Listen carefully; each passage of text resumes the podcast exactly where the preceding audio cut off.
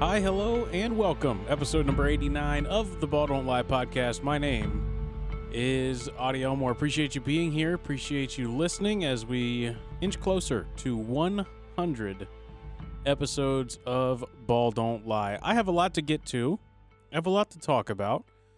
I'll talk a little bit about actually the Pittsburgh Steelers and something I don't quite understand about them, something I'm missing about the Pittsburgh Steelers. I'll talk about that. I'll talk about the Cincinnati Bengals. They have met for OTAs. Joe Burrow in action. You will hear from the Bengals quarterback later on in this episode.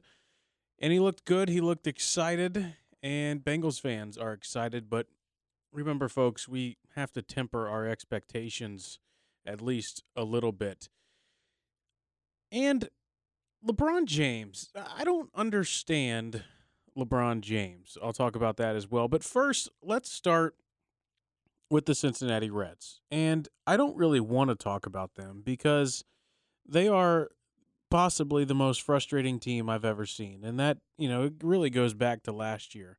The thing about last season with the Reds was that their pitching was so good, you still felt like at any point they could go on a run because of the talent they had at the plate and as good as a pitching team that they were. They had the National League Cy Young Award winner last year in Trevor Bauer. They had guys capable of hitting last year in that lineup. It's basically the same lineup this year as it was last year. They just really didn't they, they just got unlucky last year until the end of the year they finally went on the run and that run propelled them into the playoffs and unfortunately they just didn't score any runs in either of their two playoff games against the Atlanta Braves, but you felt like at least I felt like throughout the majority of the 2020 season that this team still had a run left in it. And I worry about the 2021 Reds because I don't know if they have that run in them. They certainly have the talent and they certainly have the offensive firepower to do it, but their pitching is abysmal. Tyler Mahle, his ERA has gone from 2.3 to 4.2. Luis Castillo has the worst record in all of baseball, and this guy is supposed to be your ace. He's one and seven with a 7.7 ERA. Sonny Gray started the season late after a back injury. He has not been himself. He's been just okay. You've had Jeff Hoffman, who you acquired in the offseason for a bag of Grippo's potato chips and two cans of Skyline chili from Kroger. He has done absolutely nothing. Wade Miley threw a no hitter, and he has probably been the Reds' best pitcher, and he's been average at best, and now he's on the injured list. Jose De Leon got some starts for some ungodly reason. All this, all this adding up in the fact that their bullpen sucks as well. The only reliable arm out of the bullpen has been Tejay Antone. Amir Garrett has stunk. Lucas Sims has not been himself. Michael Lorenzen is injured. Raisel Iglesias was traded. You've got Heath Hembree, who pitched okay for a couple of games. You got Carson Fulmer, who at some point was David Bell's best option to get out De- Buster Posey, but then the next day he was designated for assignment and now he's in Louisville. All these things happening, you just don't have the pitching to keep yourself competitive in games, and that puts so much pressure on your offense to score six, seven runs a game, and it's just unrealistic say that's unrealistic, and then you look at the top two hitters in the National League, and they go by the name of Jesse Winker and Nicholas Castellanos. They both are capable, and they both, at the moment, are leading the National League in hitting. They go back and forth each and every day. Winker hit something like five home runs in 48 hours the other day. It's so frustrating for this team. And Mo Egger on ESPN 1530 in Cincinnati made the perfect analogy. And the the topic basically being that this is a consequence of the Reds not spending money, not actively pursuing, not aggressively pursuing a championship in the offseason. They didn't address their bullpen. They thought they would be okay starting pitching wise, and they didn't go get a premier shortstop. And they are paying the price for those decisions. They decided to cut payroll. They decided not to spend money. They're paying the price for those those decisions. They're five games under 500 as they're playing right now on the 25th of May. And now the Reds have to deal with those decisions, and it's frustrating from a fan standpoint because And this is the point Mo was making, and it was the it was the perfect analogy. He said, you know, if you go to a restaurant and they make you wait and wait and wait, and you go and the meal is really really good, you don't mind. It was worth the wait. But if you wait and you wait and you wait, and the meal was bad or the food's not cooked correctly or they brought out the wrong drink or they messed your order up somehow, then you're pissed off because it's not worth the wait. And if you ever go back there again and you're waiting again, you're not going to, you're less likely to stay and wait. You're more likely to go somewhere else. And the point Mo was making was that the Reds have made Reds fans wait and wait and wait and wait. And each time they have failed to deliver. And it's beginning to get frustrating. And you're wondering now, and I'm wondering now, if the Reds have reached a breaking point with their fan base. I'm 26 years old. I have never, ever seen the Reds fan base as frustrated with ownership and with those making decisions as I am right now, or as I do right now, as I see it right now. The best thing that happened to this organization in a long time was Dick Williams, the GM that basically built this team to what it is today. And then he abruptly retired, or I shouldn't say retired, left the team last year, leaving the GM job to Nick Krall. And Nick Krall, I don't know if he has the same pool with owner Bob Castellini. I don't know if he has the same philosophy as Dick Williams. Dick Williams built a pretty good baseball team, a team that had a legitimate shot at, at contending for a championship in 2020. COVID season happens, they still somehow make the playoffs, and you would you would have you, you would think that if if Dick Williams was still in charge, he had enough of a trusting and an understanding of Bob Castellini that he could have convinced Big Bob not to cut payroll, to spend a little bit of money on a shortstop, and make this a legitimate contender. And I don't know if Nick Krall has done that. I don't know if Nick Krall, Nick Krall can do that with Bob Castellini. And you're now seeing the results of that. Different philosophy, saving money. And now, as a Reds fan, you're pissed off because you waited and you waited and you waited for a contending team. You just got out of a rebuild. You were awful in 2015 after selling the team, awful in 2016, awful in 2017, awful in 2018, 90, 90, 90, 90 lost seasons. You get a little bit better in 2019. You get Yasiel Puig and Tanner Roark and Matt Kemp, and you get rid of some guys. And you're a little bit more competitive. Then in 2020, after you get Trevor Bauer and everything for Trevor Bauer in, in his second season with the Reds. Then you make the playoffs, and then you say in the offseason, man, that was fun. Uh, we're not going to try to get any better. And this is what goes back, and I've said this time and time again that frustrates me about teams is that when you're not in the what are, what are you doing here if you are not aggressively in pursuit of a championship? What is the point of getting up in the morning? Bob, sell the team.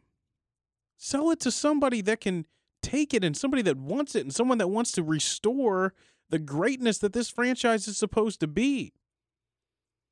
I heard somebody talking this week about how they get so frustrated that the Reds are not a premier talked about household franchise in baseball like the Boston Red Sox.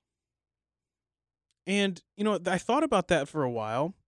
And, and the difference is number one, Boston's a bigger market. That's fine. Number two, the Red Sox have been relevant for the last 20 years. The Reds have not. The Reds last won a playoff series when I was four months old. That's the only Cincinnati playoff win I've ever been alive for. They, the Red Sox found ways to win. They've won three World Series since I've been alive, since 2007. They there's no excuse for the Reds not to be like that. The market is the the market's bigger, they have more money. I understand that. But there is no excuse the Reds could not be on par with the Boston Red Sox at least. No excuse. And so you look at this, and Bob Castellini took over ownership in 2006, and he promised a winner. He promised a championship culture that we were going to get back to winning in Cincinnati. They were going to restore the greatness of this franchise that was just 20 years removed from a world championship in 1990. That was just still reeling off of Pete Rose 20 years before that. The Big Red Machine, all this other stuff. You know, there are people that don't know who the Big Red Machine is. Your next era of fans, your next generation of fans, you cannot just keep talking about 1975. You've got to do something. You've got to win. You've got to be aggressive in the pursuit of championships. There's a million other ways for you to make money. And if you're in if if if the whole everything you do is to wake up and make money even though you've already got millions and millions and millions and millions and millions, well then I can't help you because you've got a legitimate problem with your mental capacity. You don't buy a baseball team. I, I can't fathom this. I'm sure people do it. But you can't buy a baseball team just to make money. And if you do, you can't be involved in the baseball decisions because if you are, then you're jeopardizing the entire process, especially if you don't know a damn about baseball. So figure it out what you want to do because there are a lot of good people in this city, a lot of good people in this fan base across the country that deserve better than what the Reds have gotten. And look, this is still a good baseball team. They have talent but they are the frustrating part about them is that they are not as good as they could be. Kyle Farmer is is is your shortstop going into the season. Then all of a sudden, oh, it's Eugenio Suarez. You throw that on his shoulders, now he can't hit. Votto gets hurt. Moustakas gets hurt. Senzel gets hurt. You have no depth. Your farm system is drying up. They're finally making the decision to bring up a pitcher, Vladimir Gutierrez out of AAA Louisville, because they're desperate. Bring up Hunter Greene. Bring up Nick Lodolo. Who cares at this point, right? No, they're going to repurpose this. They're, it's the old term polishing the turd. They're going to polish the turd and come back and say that, oh, we're going to be down next year, but in 2022, Hunter Greene, Nick Lodolo, and the gang are going to lead us out of it. No chance, man. It's frustrating. So here's how I look at the Reds. I do think they're a good team still. I think they can float around 500. But if their pitching continues the way it is, and they are as inconsistently hitting as the way they've been, and Eugenio Suarez does not show up, and Moustakas and Votto and Senzel continue to miss significant time, they are not going to be near 500. They're going to be significantly below that. And so here's what I expect at the current moment. I don't expect the Reds to be very good for the rest of the year. I don't expect them to necessarily be a fun team to watch. But I do expect Jesse Winker and Nicholas Castellanos to continue playing very good baseball. The two best hitters in the National League. I expect them to continue to play well. We are through 45 games. That's a pretty good sample size. I expect them to play well throughout the end of the year. So while I may not enjoy necessarily watching the Reds, I will enjoy tuning in to watch those two dudes play baseball, to watch Nick Senzel play, who's my favorite player, to watch Joey Votto play, who is on the tail end of a legendary career in Cincinnati. So I'll tune in for that because I like those guys. But I don't have any desire to spend my money at the ballpark. I don't have any desire to support Bob Castellini. I don't have any desire to to to just uh, it's just you know what I mean. It's frustrating. It's frustrating, and this is this is the consequence of not being aggressive in the pursuit of winning championships. The Bengals are dealing with it right now. They weren't aggressive enough during their window, and now they're having to rebuild. And sure, that are they on the on the you would think on the backside of that rebuild, and it's probably going to work out. Many would say yes, but you still are going through a, a stretch here where you won two games and then four games, and your over under going into this year is six and a half. So you're still suffering. and it's just it it it boggles my mind and maybe because i'm a fan and maybe because i'm young and maybe because i don't understand life and money and how everything works that's all very much possible i don't pretend to have all the answers but what i do know for sure is that i cannot fathom people who refuse to work hard and and care and give a damn about what they do and people that are not self-aware enough or have people around them that's that can tell them when they are incorrect, when they are wrong, and, and most certainly when they are failing. When those things happen, when you aren't getting that from people around you, when you don't have this the the self awareness to look inside and say I'm messing this up, then there's no hope at all, and that's the most frustrating part. If there's one good thing about all of this, it is that the Reds have made it much easier to be ready for the Bengals. It feels now over the course of the last week because the Reds went 1 and 6 and the Bengals began OTAs today. OTA stands for organized team activities. There's been a lot of uproar in the NFL about the players union and an upcoming CBA and the agreements about COVID and off-season programs and all this other stuff and a lot of a lot of hoopla has been made about whether or not teams and players would actually show up to OTAs.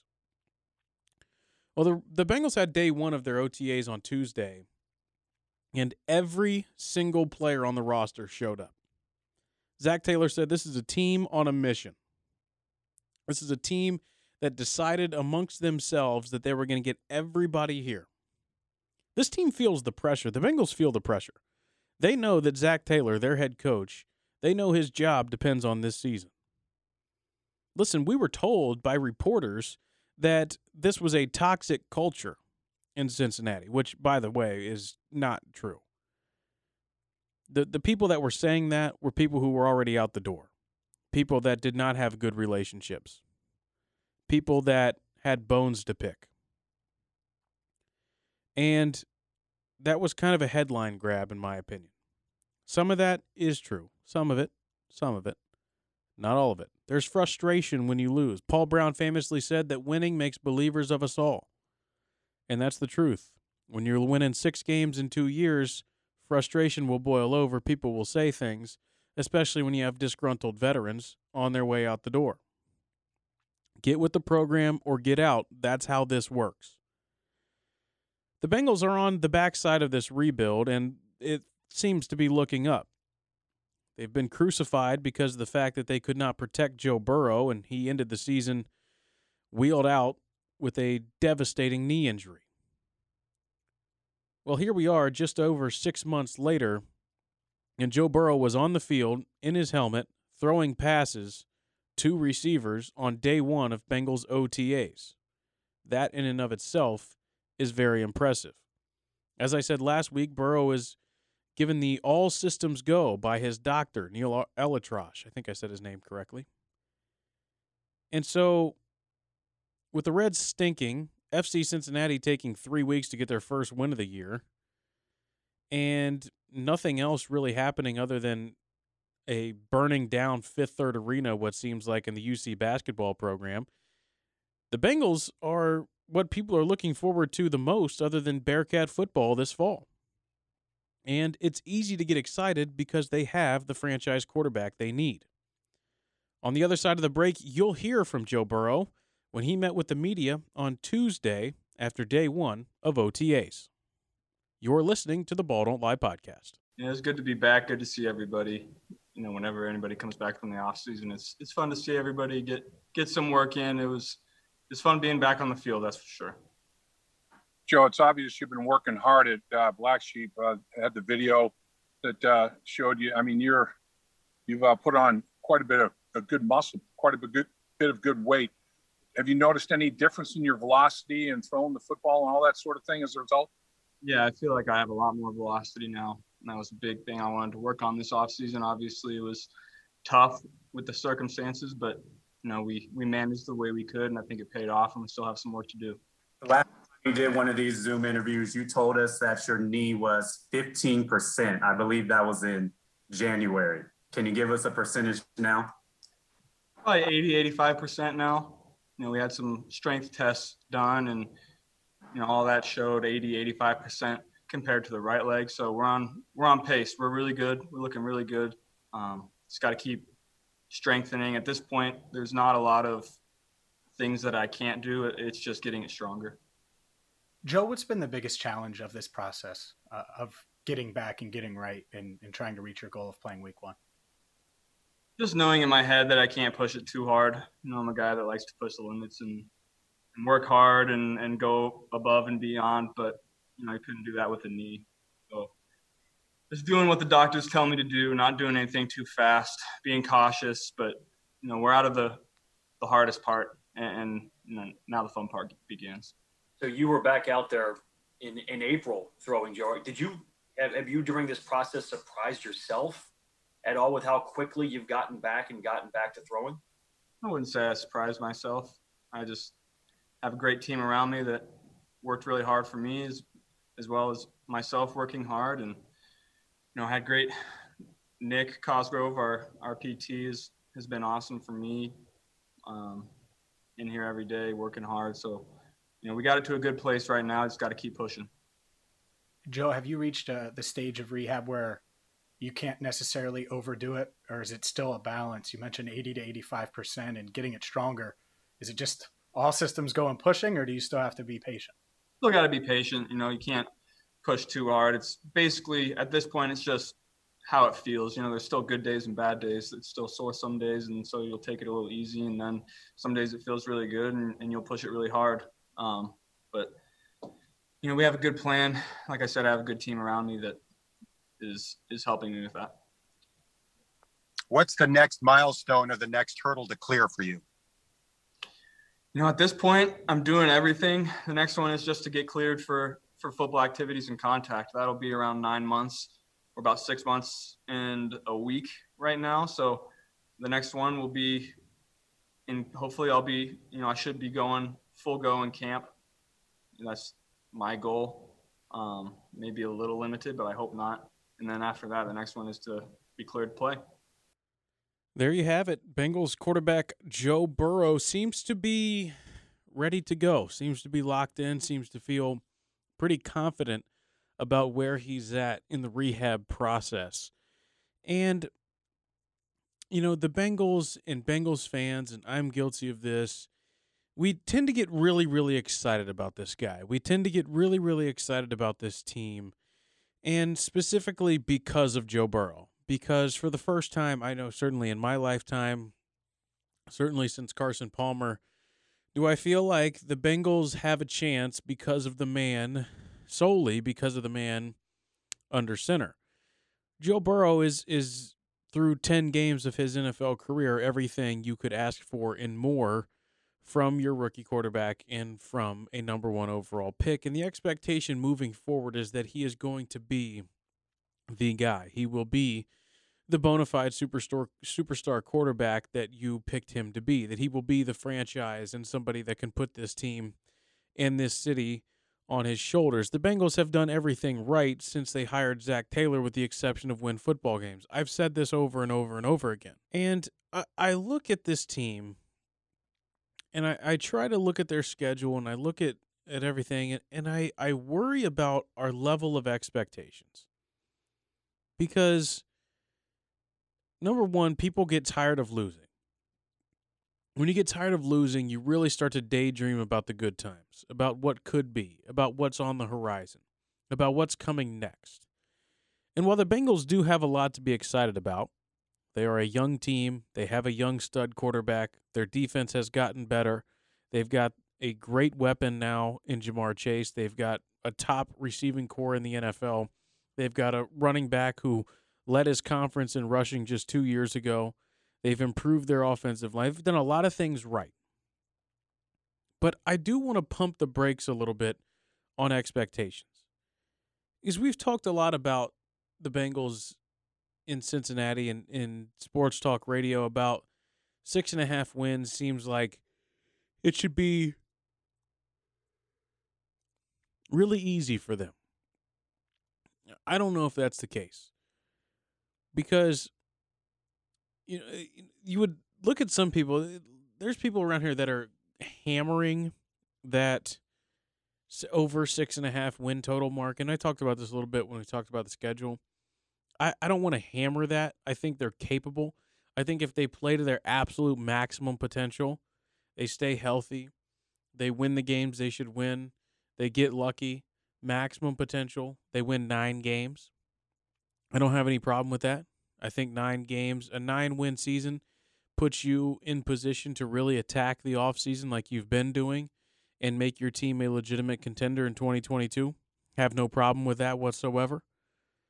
But I do want to just tell people to temper your expectations with this team a little bit. And Bengals fans love to get super pissed off about the national media's perspective and the national media's narrative surrounding the Bengals. Keep in mind that the Bengals don't have a very good track record, and they haven't for the better part of the last 30 years, really over 30 years. And it's never more prevalent than when you look at some of these off-season rankings. Track record matters. History matters. What you've done in the past matters specifically to the national media. There are ranking after ranking after ranking after ranking after ranking after ranking that we do to fill up the NFL offseason. And 99% of them have the Bengals from the 26 to 32 range of bad teams. There have already been mock drafts for the 2022 draft, and a majority of them have the Bengals picking inside the top eight. That would suggest they had another very bad season. Vegas set the line at six and a half wins. Vegas is normally pretty good at these things about knowing what a team is or isn't, especially when you look at their schedule. While there is reason for optimism, while there is reason for hope, I think it's important to understand that they should be better. They will be better. But the team that takes the field on September the 12th against the Minnesota Vikings is not a Super Bowl caliber roster. It is not a Super Bowl team. You can say that without being negative. I think it's just a fact. They are not there yet. They are very young. This is a make or break year for Zac Taylor. They have to stay healthy. He has to find ways to run the football effectively. They have to keep Joe Burrow on his feet, and they're going to have a chance to surprise some people. And the part that's most frustrating about all these rankings, and specifically for Bengals fans, is that in all these rankings, the Pittsburgh Steelers are comfortably ahead of the Bengals, and in some places, the bank they are even ahead of the Baltimore Ravens. Which I don't understand this about the Pittsburgh Steelers. This is a team that absolutely could not run the football last year. They lost James Conner. They have 943 year old Ben Roethlisberger, who's also weighs 943 pounds, as their starting quarterback. They went 11 0 to start the season last year and stunk up the joint on the way back. They got beat on Monday Night Football by Ryan Finley, who completed seven passes. They lost Alejandro Villanueva. They lost Bud Dupree. They've lost Mike Hilton to the Cincinnati Bengals. They've lost other players on their offense. Juju Smith Schuster has been nothing really effective since Antonio Brown left. They have nobody all that good in Pittsburgh. Mike Pouncey is gone. He retired. So is is it Mike or Marquise? One of those dudes. I can't stand either of them. They're, he's gone. Their offensive line has not really gotten better. Their defense has not really gotten better. They still have T.J. Watt. They drafted Najee Harris from Alabama. I mean, you can draft a running back, but if you can't move the guys on your offensive line, the Bengals know all about that, then you're not going to be all that effective. And is Ben Roethlisberger? Who's afraid of Ben Roethlisberger right now?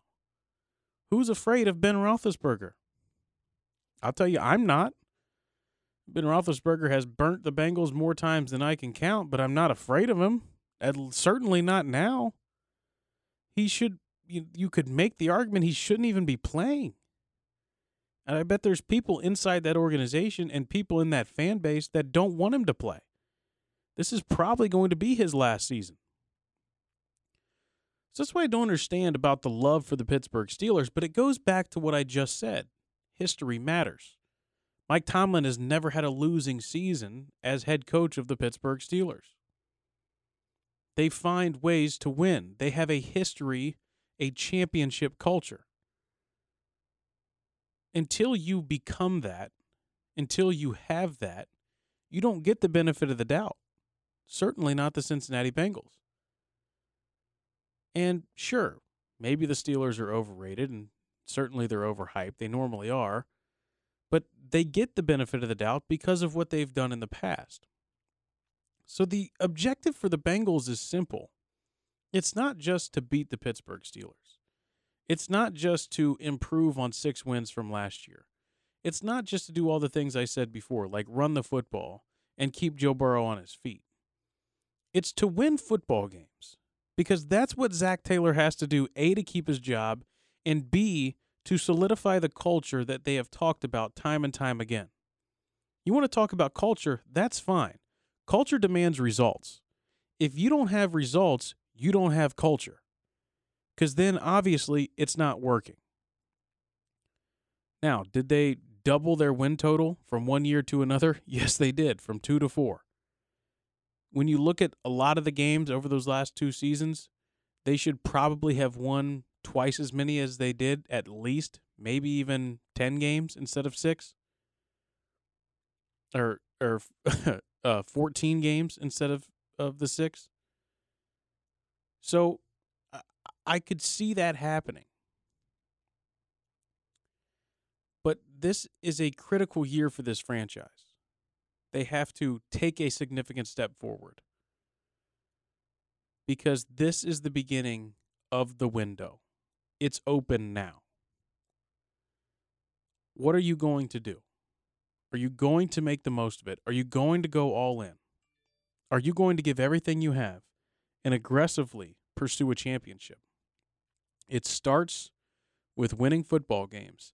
And like I said earlier, Paul Brown, the man who the man who founded this franchise. This is on the walls at Paul Brown Stadium. It says, "Winning makes believers of us all." Win football games. Al Davis said it best as well. Just win, baby. That's all you got to do. Okay, that uh, that wraps up my uh, Bengals and Reds portion of the program. Do appreciate you listening to Ball Don't Lie. If you don't already, follow me on Twitter and Instagram at Auty Elmore, A U T Y E L M O R E. Check out the podcast on Apple Podcasts, which I understand Apple Podcasts has been having some issues lately. Uh, give that a uh, five star rating if you can. Subscribe. Tell some. Here's what I want you to do right now. You're listening. You're enjoying it. You're like, wow, Auty made some good points today. Share this with a friend. Say, hey, I know this kid. Hey, I listened to this podcast. You might enjoy it. Share it with a friend and uh, help a brother out. Let me let me just finish with this. I don't understand LeBron James. There's a meme going on out there, going around out there on the internets about how long LeBron James was on the ground for a poked eye, and now there's the meme of him blinking, looking like he's crying. That people turn it. The internet is cruel and it's brutal. I get that, but LeBron James I, I love him. I enjoy watching him play basketball. He is one of the all time great players in the history of the game. He might be the best athlete ever to walk the face of the earth. He's unbelievable. He is the premier athlete of my generation. He's our Michael Jordan. And I look at him and I just think to myself, what are you doing, LeBron? There are so many times, and I understand that he is on the backside of his career, but there are so many times where I just want to reach through the TV and grab him by the jersey and say, just take over the game. And he's so full of drama. And like the way he the way he rolled around after getting poked in the eye and the way he rolled around after landing on his shoulder, which you look at the replay a thousand times, it couldn't possibly have been been as bad as LeBron made it out to be. The attention he goes for, the flopping, the crying to the officials, all this stuff is so frustrating because you know he's the best player on the floor 99.9% of the time. but he rarely acts like it. He hit a massive shot to beat Golden State and get them into the playoffs. It was a huge clutch LeBron moment. But I just feel like, first of all, this Lakers team is not as good as, as their team was last year. And secondly, he is better than how he's been playing. He's better than how he's been acting. And he is still the most dominant force in the NBA, in my opinion. Yet he doesn't take over games like he can and like he should. And I find that so frustrating that he doesn't have the killer instinct. And I'm not asking him to be Michael Jordan. I'm not asking him to be Kobe Bryant. I'm not asking him to be Shaq. I'm not asking him to be Kareem Abdul Jabbar. But all of those guys had something that LeBron doesn't have, and that's a killer instinct. That's a step on your throat and don't let you breathe. Take over the game and go off instinct. LeBron has done it before. But it feels like time and time again in the past, he has been maddeningly frustrating, madden, maddeningly, frustratingly passive. And it's just hard to watch. The man's won, what is it, four championships now? He's been to like nine finals in a row, 10 finals or something crazy like that. There's no one's doubting his greatness. But I don't understand the stuff like the rolling around, getting poked in the eye, and the shoulder. And what are you doing, LeBron? What are you doing? Just be better. Be great. LeBron James doesn't have to listen to me, He doesn't have to listen to anybody. I, I can't imagine living life the way that LeBron has lived it, being a junior in high school on the cover of Sports Illustrated, being dubbed the chosen one and the only athlete that I can ever think of, and maybe the only athlete ever that has lived up and exceeded the expectations given to him as a young man in high school. Nobody ever does that. Nobody ever actually lives up to the hype like LeBron James has. And I, I just want to I'm I'm a nostalgic fella. I like to watch and really absorb people. I love to watch Mike Trout play baseball. I like to watch Joey Votto because he's an all time great. I watched every bit of Ken Griffey Jr. I could in his final years with the Reds, his final years in Major League Baseball. I love to watch great players play. I love to see them go at their craft. And I understand that LeBron James isn't going to play baseball forever, or isn't going to play basketball forever. And I understand Tom Brady's not going to play football forever. And so I'm really trying to soak up and, and remember them as they are now. And Brady, I don't know if he'll ever slow down. Tom might not stop playing football until he dies on the football field, but I know LeBron's not going to play that much longer. And so I want to have these more positive memories of him. I mean, the the, the Miami Heat LeBron was just unbelievable. But it's just frustrating because it's like I'm rooting for greatness. I tune into the playoffs to see greatness. I want to see it from the league's best player. And LeBron is, is sometimes just a circus himself, and it's frustrating to watch. So that's how I feel. That's going to do it for me. I don't know if LeBron will make it out of the first round against the Phoenix Suns, but he might as well try. In the meantime, I do appreciate you listening. Be sure, like I said, to follow me on Twitter and Instagram at Autyelmore, A U T Y E L M O R E. Back at it next week, episode number 90. No idea really yet what I'm going to talk about, but um, I look forward to doing it. Remember that ball don't lie. And in the meantime, have fun, be safe, go Bucks.